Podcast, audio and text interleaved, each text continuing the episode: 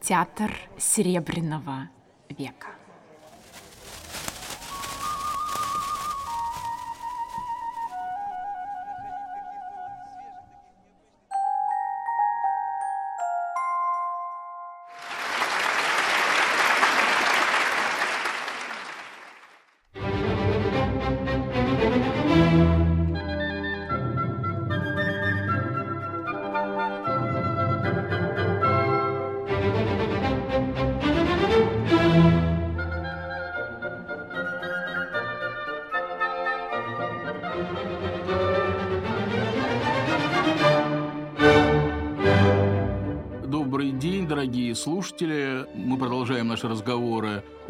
Серебряного века. Меня зовут Александр Ласкин. Я доктор культурологии, писатель, искусствовед. Значит, вот несколько раз поговорили о, вот на нашу тему. Значит, вот мы продолжим сегодня разговор. Я подумал, что вот мы довольно подробно говорили о художественном театре и Чехове. Я подумал, что есть еще один человек, без которого ранее художественный театр невозможно представить.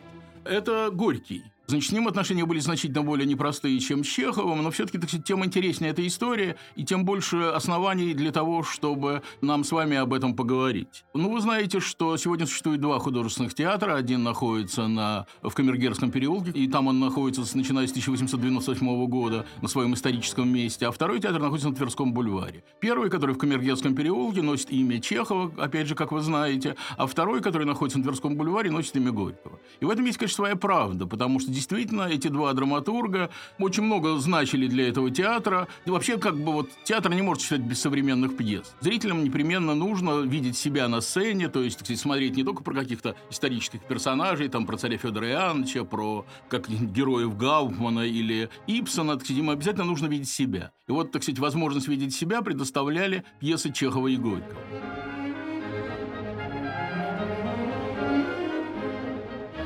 С Горьким художники познакомились в Ялте у Чехова. Так сказать, Чехов как раз и свел художественников э, с э, Горьким. Дело в том, что Чехов был болен, значит, в Москве ему врачи жить не велели, а вместе с тем, так сказать, у художников была необходимость показать своему любимому автору последние новинки, так сказать, выслушать его мнение, узнать, что он думает по поводу вот того или иного спектакля. И вот если гора не идет к Магомету, то, значит, соответственно, то же самое делает Магомед. И театр собрался, так сказать, то есть нагрузил, арендовали поезд, а, и, значит, вот отправились в Ялту. Гигантское количество людей, по сути дела, вся труппа, огромное количество декораций. И это, надо сказать, необычайно важный момент в самоопределении режиссуры как профессии. Мы с вами говорили про то, что теперь спектакль существует как некое единство. Следовательно, невозможно показать зрителю, какую-то часть спектакля, какой-нибудь эпизод, какой-нибудь номер, какой-нибудь кусок. Нужно, если зритель хочет составить представление о спектакле, нужно показать его целиком. Понятное дело, что вести в Ялту и вообще в Крым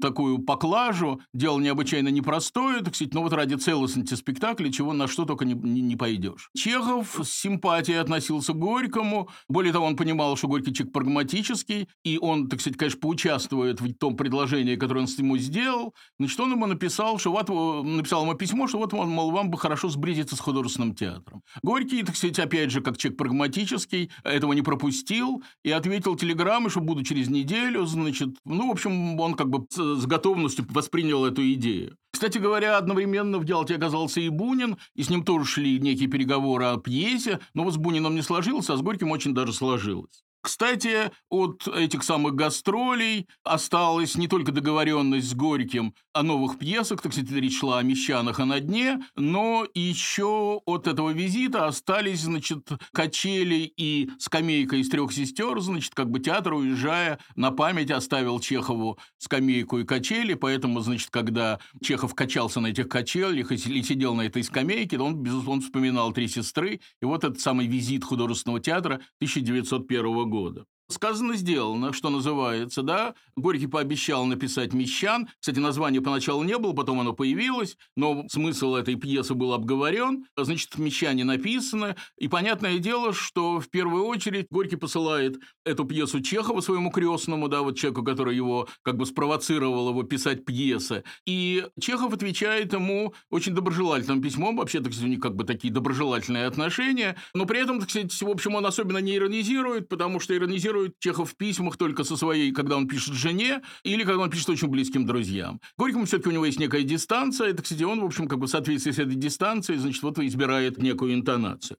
При этом в этом письме есть некая хитринка. Ну, например, он пишет о том, что лучшая роль в вашей пьесе – это Нил. Да, сказать, это как бы, так сказать, не совсем комплимент, потому что мы знаем, что у самого Чехова не было главных ролей. Каждый герой как бы имел право на собственный монолог, он в какую-то минуту становился главным, да, так сказать, а вот как бы собственно главных ролей, то есть самых главных ролей, э, в его пьесах не было. Все как бы герои в каком-то смысле были равны. А вот у Горького, видите, так сказать, э, есть главный герой, и Чехов это подчеркивает, его зовут Нил. И это, так сказать, конечно, намек на то, что пьеса, так сказать, немножко ученическая. Да, так сказать, как бы пьеса немножко несовершенная и немножко написанная по каким-то старым, старым образцам, старым лекалам. И Чехов дает Горькому это знать. Художники, конечно, очень стремятся э, Горького ставить, потому что это необычайно популярный человек и писатель. Да, так сказать, как бы это гарантия некого финансового успеха, а любой театр финансового финансовом успехе, как вы понимаете, заинтересован, и при этом, так сказать, немножко они Горького опасаются. В художественном театре ходит словечко,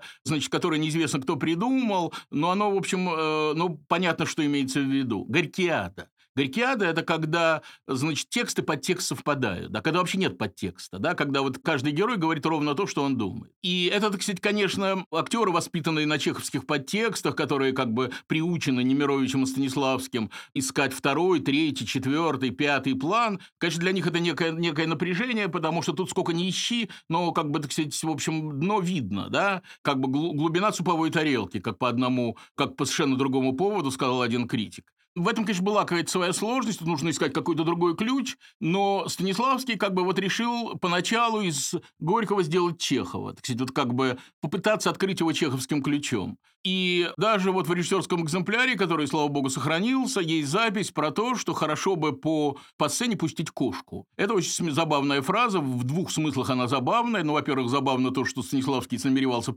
порепетировать с кошкой, а во-вторых, э, она забавна в том смысле, что вот, значит, как бы Станиславский хотел бы вот этот горьковский мир вроде как утеплить, да, вот как бы сделать его в некотором смысле чеховским. Но, кстати, вот удивительная особенность горьковской драматургии, что у нее тоже есть как бы свои права. Да, и вот к третьему действию, судя по рецензиям, судя по тому же самому режиссерскому экземпляру, становится понятным, что Горький берет свое как бы пьеса из Чеховской становится Горьковской или, может быть, даже Толстовской, если вспомнить «Власть тьмы», например. То есть, так сказать, скандалы, ссоры, битье посуды, как бы вот все то, что Чехову ну никак не свойственно, а вот горьковским героям очень даже подходит. И, кстати говоря, замечательное решение предложил Виктор Андреевич Симов, художник художественного театра. И, конечно, так сказать, оно было сделано вот в неком споре с постановками по Чехову. Симов максимально сцену открыл. Значит, мы помним, мы про это с вами говорили, что в чеховских спектаклях предметов было огромное количество, и как бы было на что опереться. Как бы такой уютный, обжитой мир. Как бы вот сюда приходили, вот в эти самые пространства трех сестер или пространства Вишневого сада, приходили отогреться, почувствовать, так сказать, близость вот как бы понимающих тебя людей. А вот тут, так сказать, вот не, опереться не на что, пространство, по сути дела, пустое. И вот в этом самом пространстве как бы маются, не находятся себе место вот за горьковские персонажи. И, кстати говоря, Горький, такая, в общем, у него очень важная особенность, он вообще находился в такой конфронтации с русскими классиками. Ну, про его как бы спор с Достоевским мы еще поговорим, это тоже любопытная очень тема, но вот он в данном случае, так сказать, он, намещание это как бы античехов. Да, вот собираются люди своим кругом, да, все друг друга давным-давно знают, ну вот примерно как в «Трех сестрах». Но они собираются не для того, чтобы там помечтать о новой жизни, э, поговорить о прекрасном, да, они собираются для того, чтобы выяснять отношения. И вот из раза в раз, сотый раз, двухсотый, ну, в общем, неизвестно какой, они продолжают выяснять отношения, и эти выяснения совершенно бессмысленные, потому что как бы вот эта ситуация крутится на одном месте, и ясно, что никакого, никаких прогрессов не будет. Кстати, вот Чехов это в Горьком почувствовал почувствовал. Он почувствовал, вот в том письме, о котором я упомянул, это есть. Значит, в этом письме он пишет о том, что вот не, было бы неплохо самоубийство Татьяны, есть там такая героиня, включить в цикл повторов. То есть, так сказать, мол, это бы уже сто раз было, да, так сказать, она уже не раз покушалась на самоубийство, ну вот, наконец, произошло, да, так сказать, наконец, то, то чем она пугала, вот случилось. То есть, в этой жизни вот есть некая заведенность, некая повторяемость, да, не тоска, как у Чехова, скука, да, так сказать, как бы вот одно и то же из раза в раз повторяется. Кстати говоря, в 2006 году, то есть совсем недавно, в нынешнем художественном театре имени Чехова Кирилл Серебренников, замечательный режиссер, поставил «Мещан». Да, так сказать, конечно, это в каком-то смысле амаш спектаклю раннего художественного театра, и он перенес действие в советскую коммунальную квартиру. Я, честно говоря, небольшой любитель, когда действие переносят куда-либо, но в данном случае это очень верно. Потому что действительно это такие коммунальные разборки. Да, так сказать, действительно коммунальные разборки, так сказать, люди живут бесконечно близко друг к другу многими годами, и многими годами вот продолжают свои выяснения отношений. То есть, так сказать, действительно это какие-то коммунальные скандалы, и думаю, что Серебренников в этом смысле был абсолютно прав.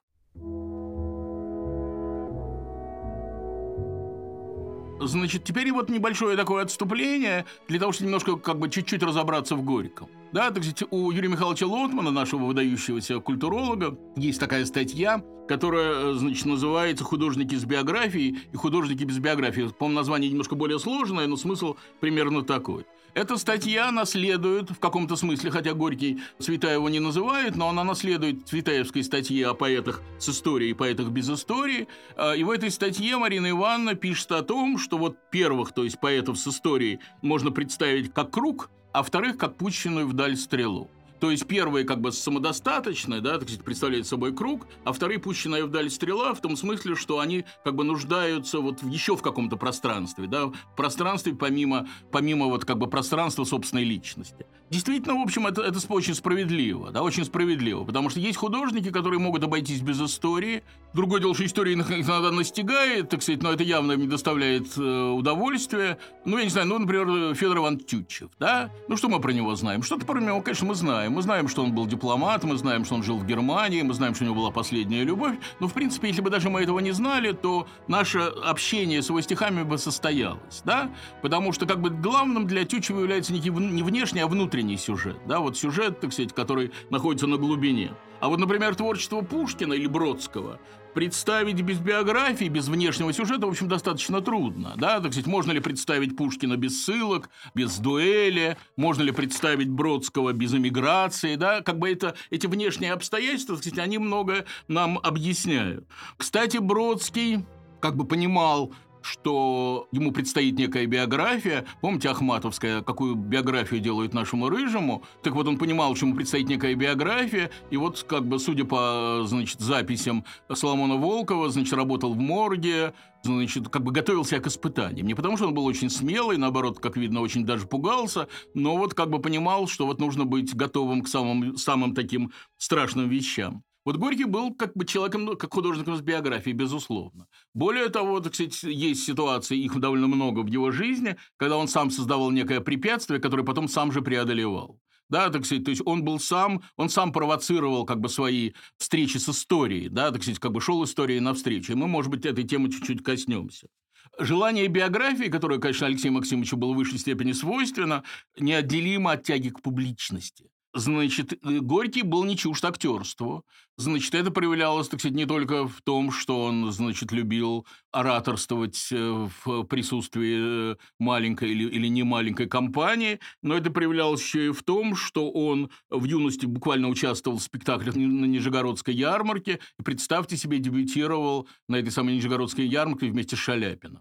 То есть он был человеком, так сказать, в общем, понимающий э, вкус публичности, испытывающий удовольствие от публичности. Это, все было ему, безусловно, свойственно. Ну, понятно, что всякое актерство, так сказать, оно предполагает некую, некую аффектацию, некую, так сказать, вот такую самодемонстрацию, да, и понятно, что тут не может быть вот этого чеховского, в Чехе все должно быть прекрасно, да, и в нем действительно, как видно, э, он был человек, в общем, достаточно, ну, как бы сложный, и в этом смысле тоже. И вот Мария Павловна Чехова, сестра Антона Павловича, которая такая же дочка Павла Егоровича Чехова, купца третьей гильдии, как и Антон Павлович, но при этом, так сказать, человек такой же тонкий, э, как ее брат. Вот, значит, она как бы пришла в абсолютный ужас, когда к ней пришел Горький, он на нем была красная рубаха, при этом он очень любил эту рубаху поднимать и чесать живот.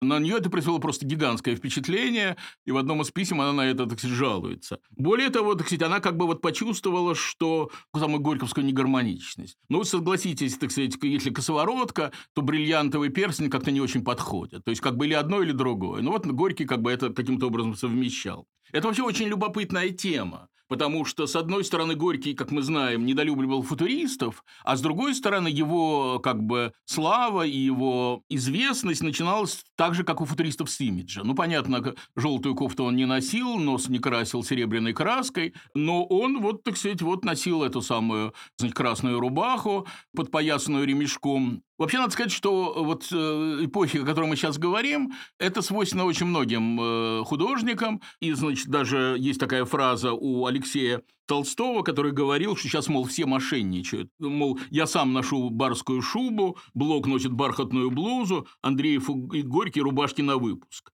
Для людей строгих вкусов это, конечно, все было невозможно. Вот про Марию Павловну я упомянул, а вот еще один человек строгих вкусов – Иван Алексеевич Бунин, которого, так сказать, мы ни на одной фотографии не видим. Не... То есть он всегда при галстуке и всегда в костюме, да? Как бы, так сказать, он человек как бы с прежних каких-то представлений о том, как должен выглядеть, выглядеть литератор. Бунин, значит, однажды встретил Горького и Андреева, которые, как я только что сказал, любили носить рубашки на выпуск, и так на них удивленно посмотрел и сказал, вы что, охотники? Как бы он заподозрил, что они собираются на охоту охоту. Значит, конечно, это было, это все вот и барская шуба, и рубашки на выпуск, это все вроде как сценический костюм. Конечно, так все, ну, если не мошенничали, не будем пользоваться этим немножко грубоватым словом Алексея Толстого, но точно играли. Да, так сказать, и это очень важно для понимания, для понимания Горького.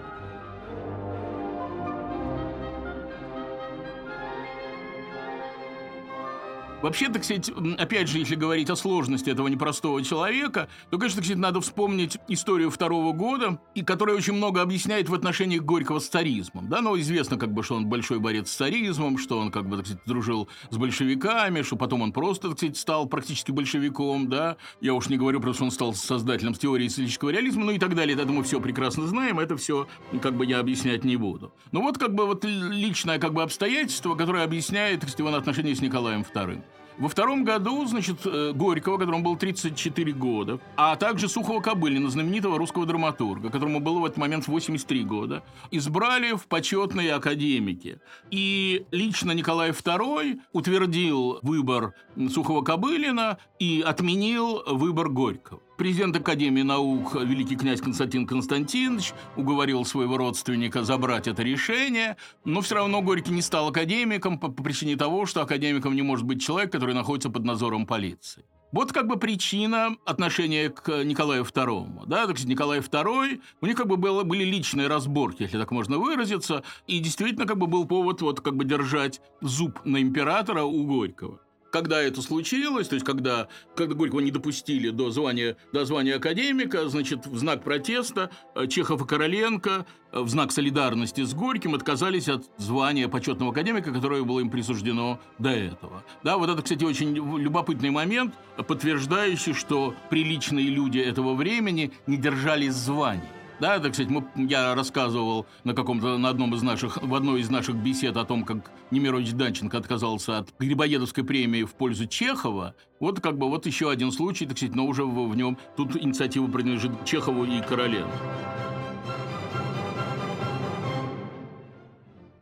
Немирович Данченко, возвращаясь к теме, которую, которую мы уже затрагивали, говорил, что все мы были чеховскими, мы Чехова в себе носили, а вот тут, видите ли, Горькиада, да, вот такая так, квадратура круга, да, как ее решить? То есть горькому тянутся, в то же время опасаются. И действительно, кстати, такой необычайный литератор. Таких литераторов, так сказать, не было ни до этого, и, в общем, и потом таких было не, не, ну, не так уж, чтобы много. А, да, вот людей с такой биографией, да, вот с такой удивительной биографией. Босяк, чернорабочий, грузчик, ну и так далее и тому подобное. Как бы человек, который много чего знает, много где побывал, много чего испытал. То есть не только как бы автор, вот это мне хочется подчеркнуть, но и вроде как персонаж русской истории. И вот это Чехов в нем очень замечательно почувствовал. Значит, в, третьем году, уже после того, как Горький написал несколько замечательных вещей, ну, в том числе и «На дне», эту прекрасную пьесу, значит, Чехов писал Южину «Произведения Горького забудут, а как человека его будут помнить еще тысячу лет».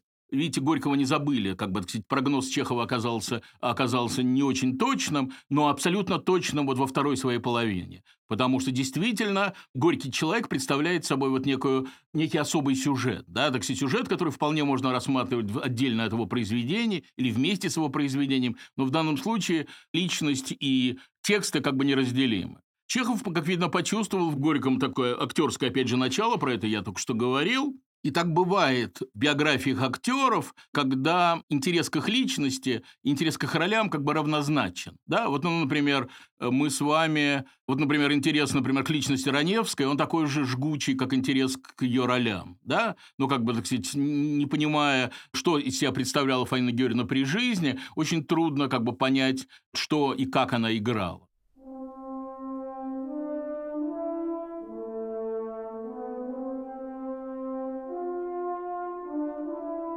Так вот, открытием, таким открытием и триумфом, совместным триумфом Горького и художественного театра стал спектакль «На дне», который был выпущен 18 декабря 2 года.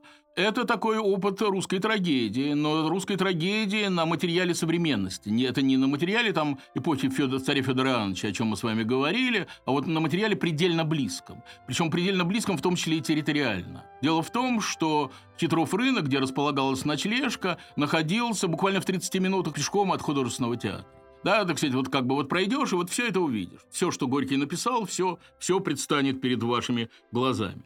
Это, конечно, был очень точный расчет, э, ну, наверное, не знаю, кого из двух режиссеров, Немировича или Станиславского, или Станиславского или Немировича, но расчет был, безусловно, точный, потому что этим спекта... это был один из первых спектаклей нового здания художественного театра. Вот этого здания, которое находится в Камергерском переулке, которое построил Федор Шехтель с чайкой, значит, при входе, чайкой на занавесе, ну и так далее и тому подобное. В связи с тем, что это новое здание, значит, художественный театр переехал из сада Эрмитаж, из театра Эрмитаж, так сказать, вот в эту самую, в каменный этот дом в Камергерском переулке. И понятно, что в зале много, огромное количество небедных людей, дамы в бриллиантах, мужчины в роскошных фраках. И вот они смотрят спектакль «Ночлежки», в котором предстают люди, на которых вряд ли они обращали внимание, вряд ли, так сказать, они, если эти люди просили милостыню, может быть, не все им подавали. Как бы, сказать, люди, которые как бы не входили прежде в поле их зрения, а вот тут, так сказать, три часа они должны как бы вдумываться в их жизнь, вчувствоваться в их жизнь, как бы жить их жизнью. Это, так сказать, конечно, такое непростое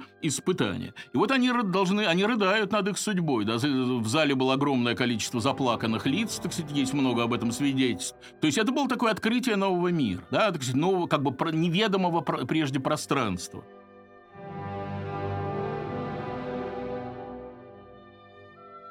Герои Горького, конечно, вот эти герои на дне были похожи на самого Алексея Максимовича. Мы с вами говорили, что он был человек не без актерства. И вот, так сказать, все эти люди тоже не без актерства, у них есть некий артистизм.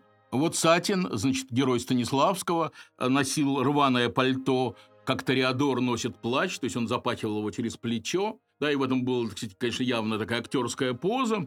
Кстати говоря, значит, я довольно долго, ну не только я, кстати, но многие люди, которые этим занимались или про это думали, относили э, вот этот самый артистизм горьковских героев, так сказать, ну, к его романтизму, к его раннему периоду, к тому, что он был такой человек, любящий всякую, всякую позу и всякий жест.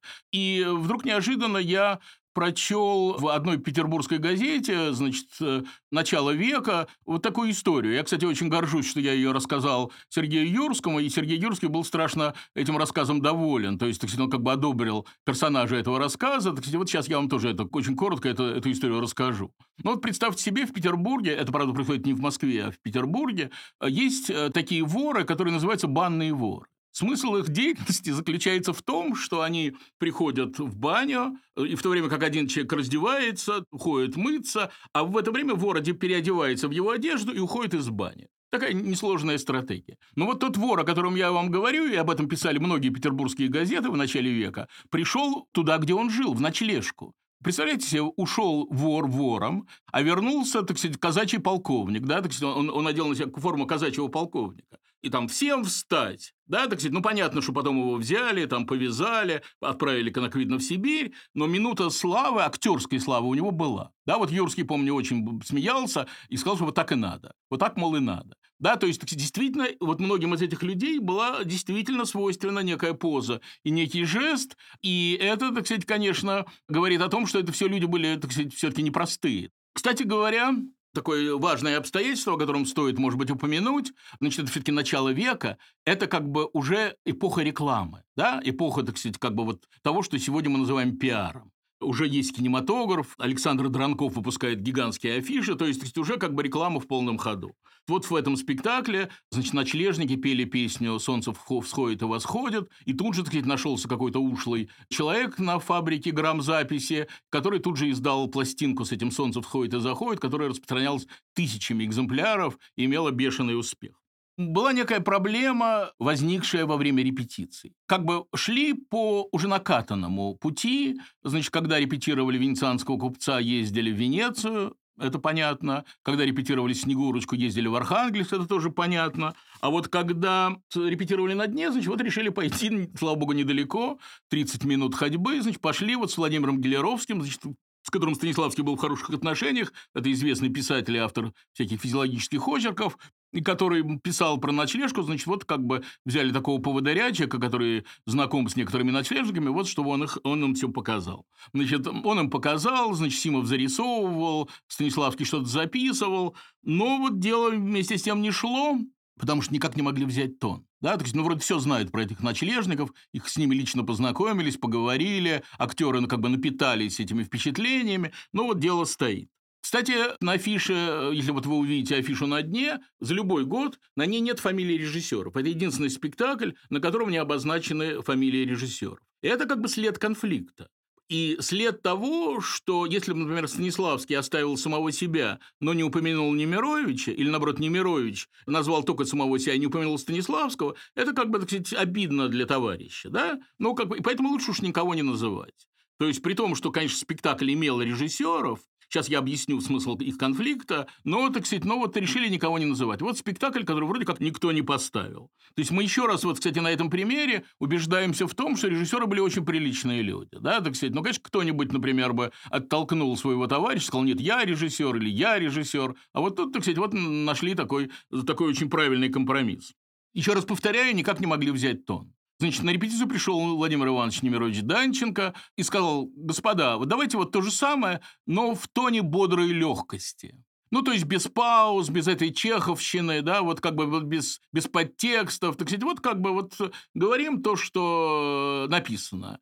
Попытались сыграть, и получилось. Вот такой фантастический эффект и такое простейшая как бы отмычка, которая вот определила успех этого спектакля. Дело в том, что в этой жизни есть некая привычка. Вот так же, как мы говорили про мещан, ну как бы, так действительно, тут уже подтекстов нет. Это как бы жизнь, которую эти люди прекрасно знают. Другой жизни они не ждут. Да, так сказать, никаких тайных чаяний и мечтаний у них нету. Да, так сказать, они привыкли так жить, и более того, они понимают, что и жить иначе они никогда не будут. Станиславский был, конечно, так сказать, расстроен, то есть, с одной стороны, успех, а с другой стороны, вроде бы, сказать, наперекор его замыслу, но, как бы, так сказать, режиссер не, или руководитель театра не может быть против успеха собственного театра, да, так сказать, поэтому он согласился на решение Немировича Данченко, но при этом, так сказать, он пишет там разным своим знакомым и друзьям, что это возвращение к опыту малого театра. И при этом, кстати, понимает, что, мол, играть трагедию в таком тоне, а на дне трагедия, явление совершенно новое. То есть он понимает, что, так сказать, какой-то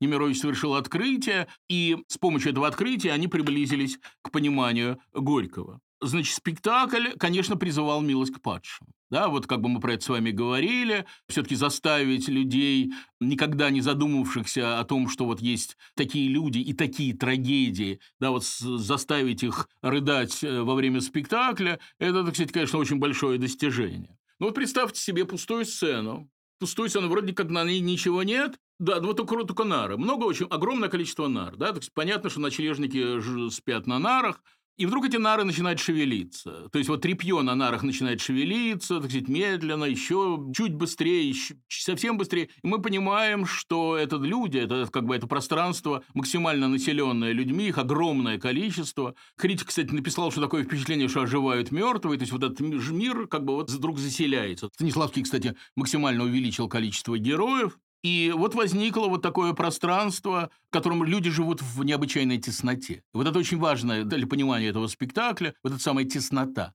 Каждое прикосновение раздражает, невозможно двинуться так, чтобы как бы не, не задеть соседа. Если ты спускаешься с нары, ставишь ноги вниз, так сказать, ты обязательно эти ноги твои, значит, оказываются на плечах человека, который стоит, сидит внизу. И вообще все происходит ну, вот как бы в общем пространстве, на юру. Да? Любят на юру, объясняется любви на Юру, значит, мертвый человек лежит на Юру, молится на Юру, то есть, сказать, личного пространства у этих людей нет, и это, так сказать, конечно, делает этот мир очень страшным, да, так сказать, как бы мир, где просто совсем негде приткнуться, и в этом мире происходят вот такие удивительные вещи, которые производили на зрителей очень большое впечатление, ну, например, бывший барон, да, бывший барон, бывший благородный человек. Вот, значит, он за рюмку водки становится на четвереньки и лает, да? Или, например, там есть такой, есть такой Костылев, значит, это хозяин ночлежки, у него, значит, молодая жена. Молодая жена ему все время изменяет.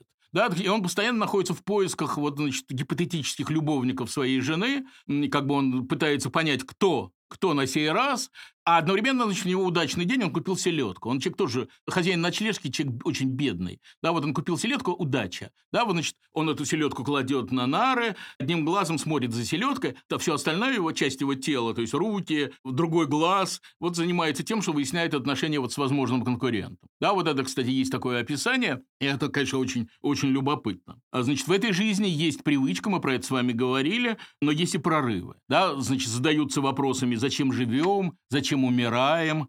То есть это такой своего рода новый ковчег, в общем. Да, возникает такой притчевый план. Да, значит, ну, в новом, в новом ковчеге мы знаем, каждой твари был по паре, и здесь каждой твари по паре. Значит, вот бывший барон, бывший актер, Настя проститутка. Да, как бы, так сказать, все, все человеческие или многие человеческие типы представлены. Да, так сказать, вот эти люди, так сказать, вот на этом самом гигантском корабле, который называется «Ночлежка», вот, значит, несутся неизвестно куда.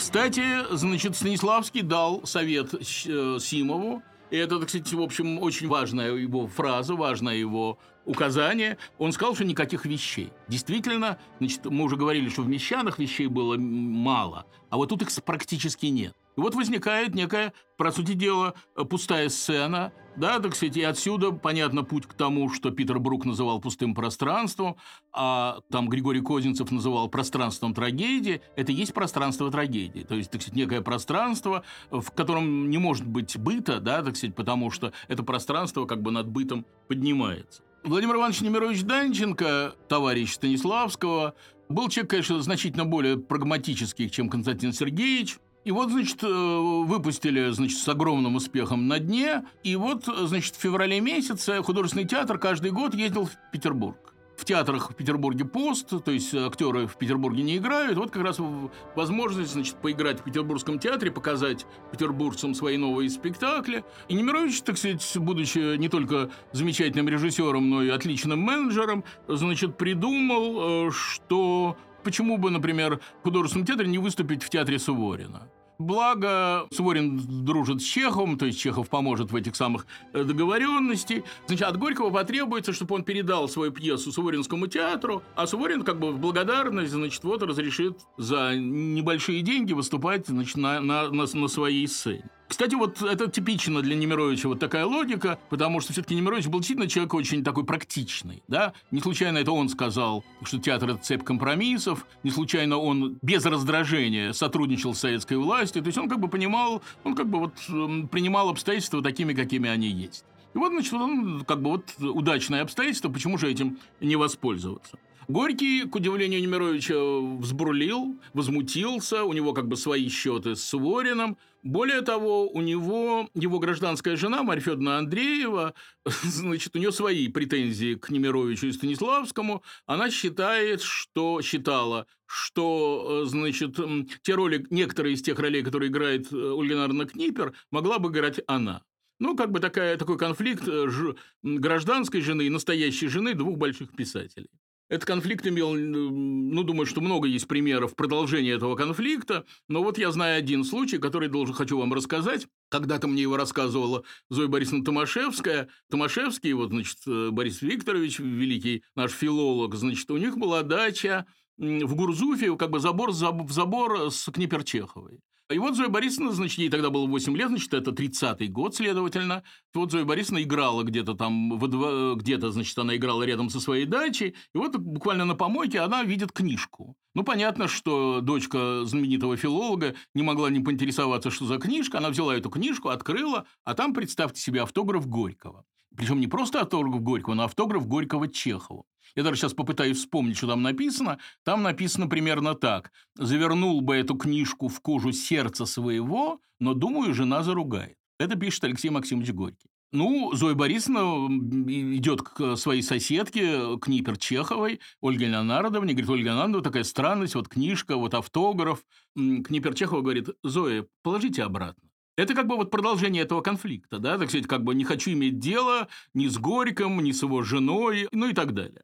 Ну, в общем, не очень не получилось с этим самым Суворинским театром. Но Горький продолжает писать пьесы, да, так как бы ему это понравилось, судя по всему, потому что как бы одна пьеса идет за другой, теперь он пишет «Дачники», в пятом году, значит, он их отдает в художественный театр, если раньше его как бы побаивались обвинять в клевете на интеллигенцию, вот тут прямо прямым текстом Станиславский Немирович это ему говорят, что как бы они не могут поставить спектакль против как бы своего сословия, да, против самих себя.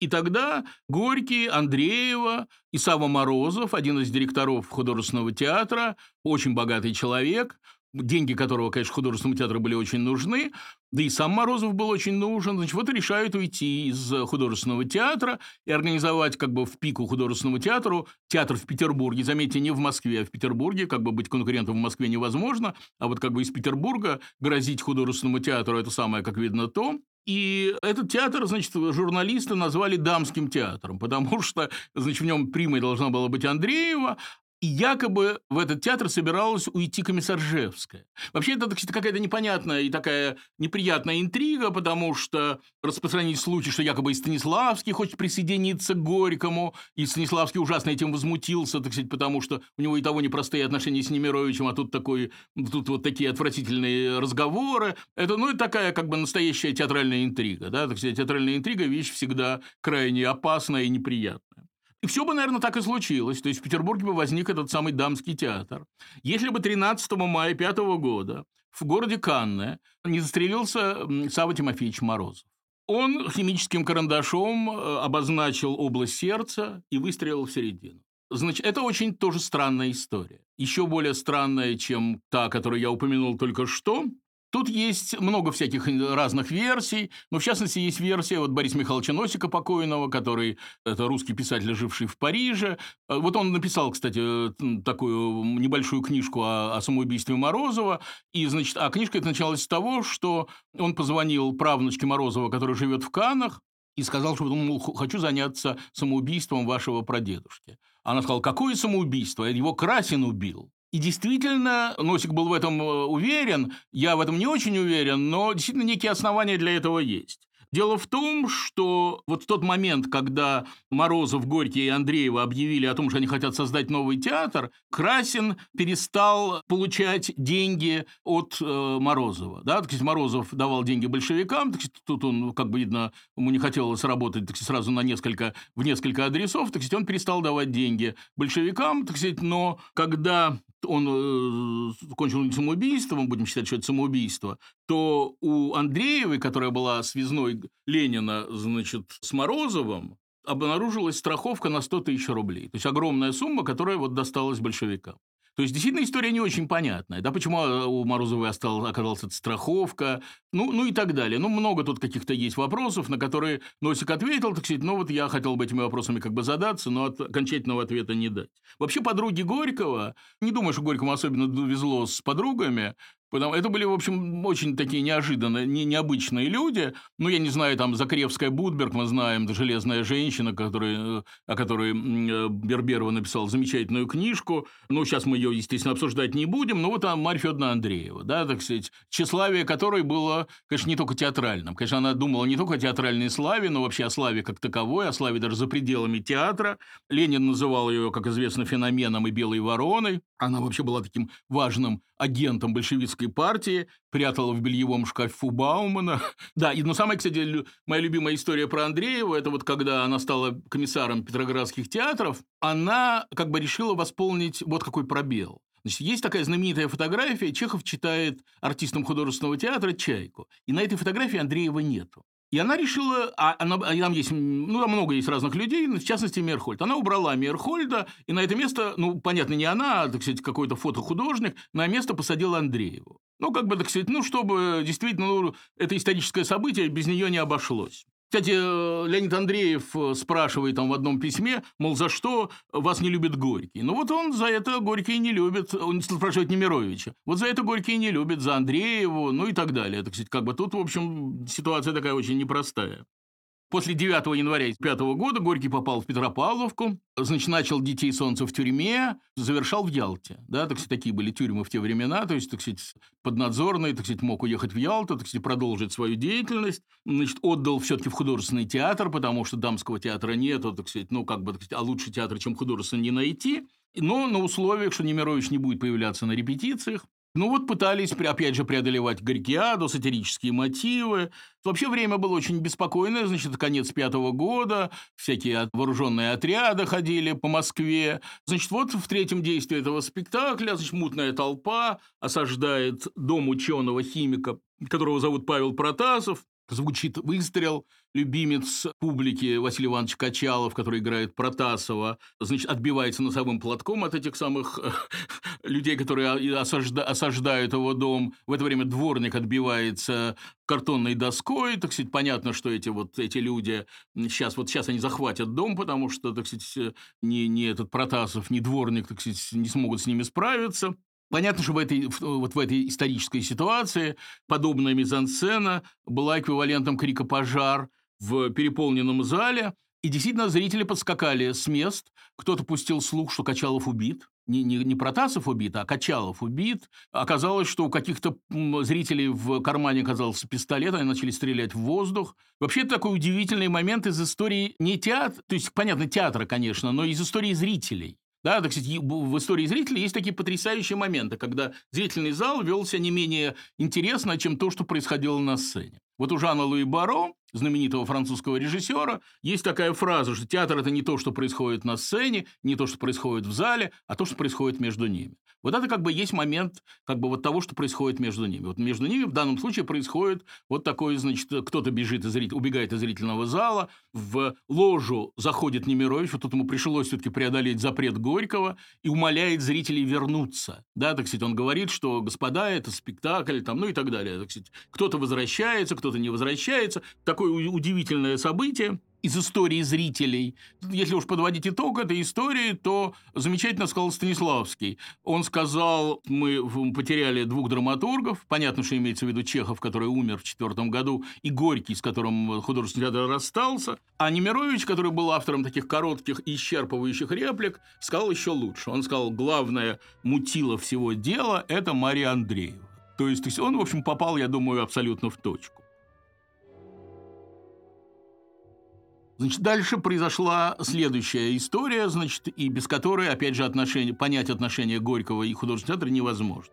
Значит, за месяц перед премьерой «Бесов», которых ставит Бесов Достоевского, естественно, который ставит Немирович Данченко, Горький пишет крайне неприятную для художественного театра статью, которая называется «О Карамазовщине». Понятное дело, что это 13-й год, еще 4 года до победы советской власти, но совершенно такая советская критика. Да? Как бы спектакля не видел, вообще нахожусь на капре, но мнение имею. Необходимо, это пишет Горький, необходимо проповедь бодрости, духовное деяние. Ну, прямо-таки вот этот смелый буревестник гордо реет между молнией, это то, что мы с вами учили в школе. Да, так сказать, ну вот примерно в таких, в таких выражениях, значит, он объясняет художественному театру, что он не прав, когда он взялся за постановку Достоевского, но еще, конечно, в этом есть, в этом письме есть такая неприятная провокационность. Горький пишет о том, что эта постановка, которой еще нету, да, она еще, еще никто ее не видел, и вообще как бы она не закон, не завершена, она может повлиять на рост самоубийств в Москве. После этой фразы, значит, генерал-губернатор Москвы должен срочно отправлять людей в художественный театр и, значит, выяснять, что там такое происходит, из-за чего количество самоубийств в Москве вырастет. Художественный театр ответил достойно, очень достойно. Вообще, как бы, так сказать, достоинство – это одно из важнейших качеств этого театра. В сентябре 13 года стояло собрание труппы, была как бы утверждена общим собранием, как бы ответ на это самое открытое письмо. Письмо Горького было напечатано во многих, нескольких газетах, значит, вот ответ тоже был напечатан в нескольких газетах. Александр Бенуа, который был автором этого текста, это мы знаем, в этот момент, когда Бенуа начинает сотрудничать с художественным театром, вот Бенуа писал, что в высших запросах духа вы видите праздное красноречие, а мы основное назначение театра. Еще Бенуа писал, что художественное не может быть аморальным.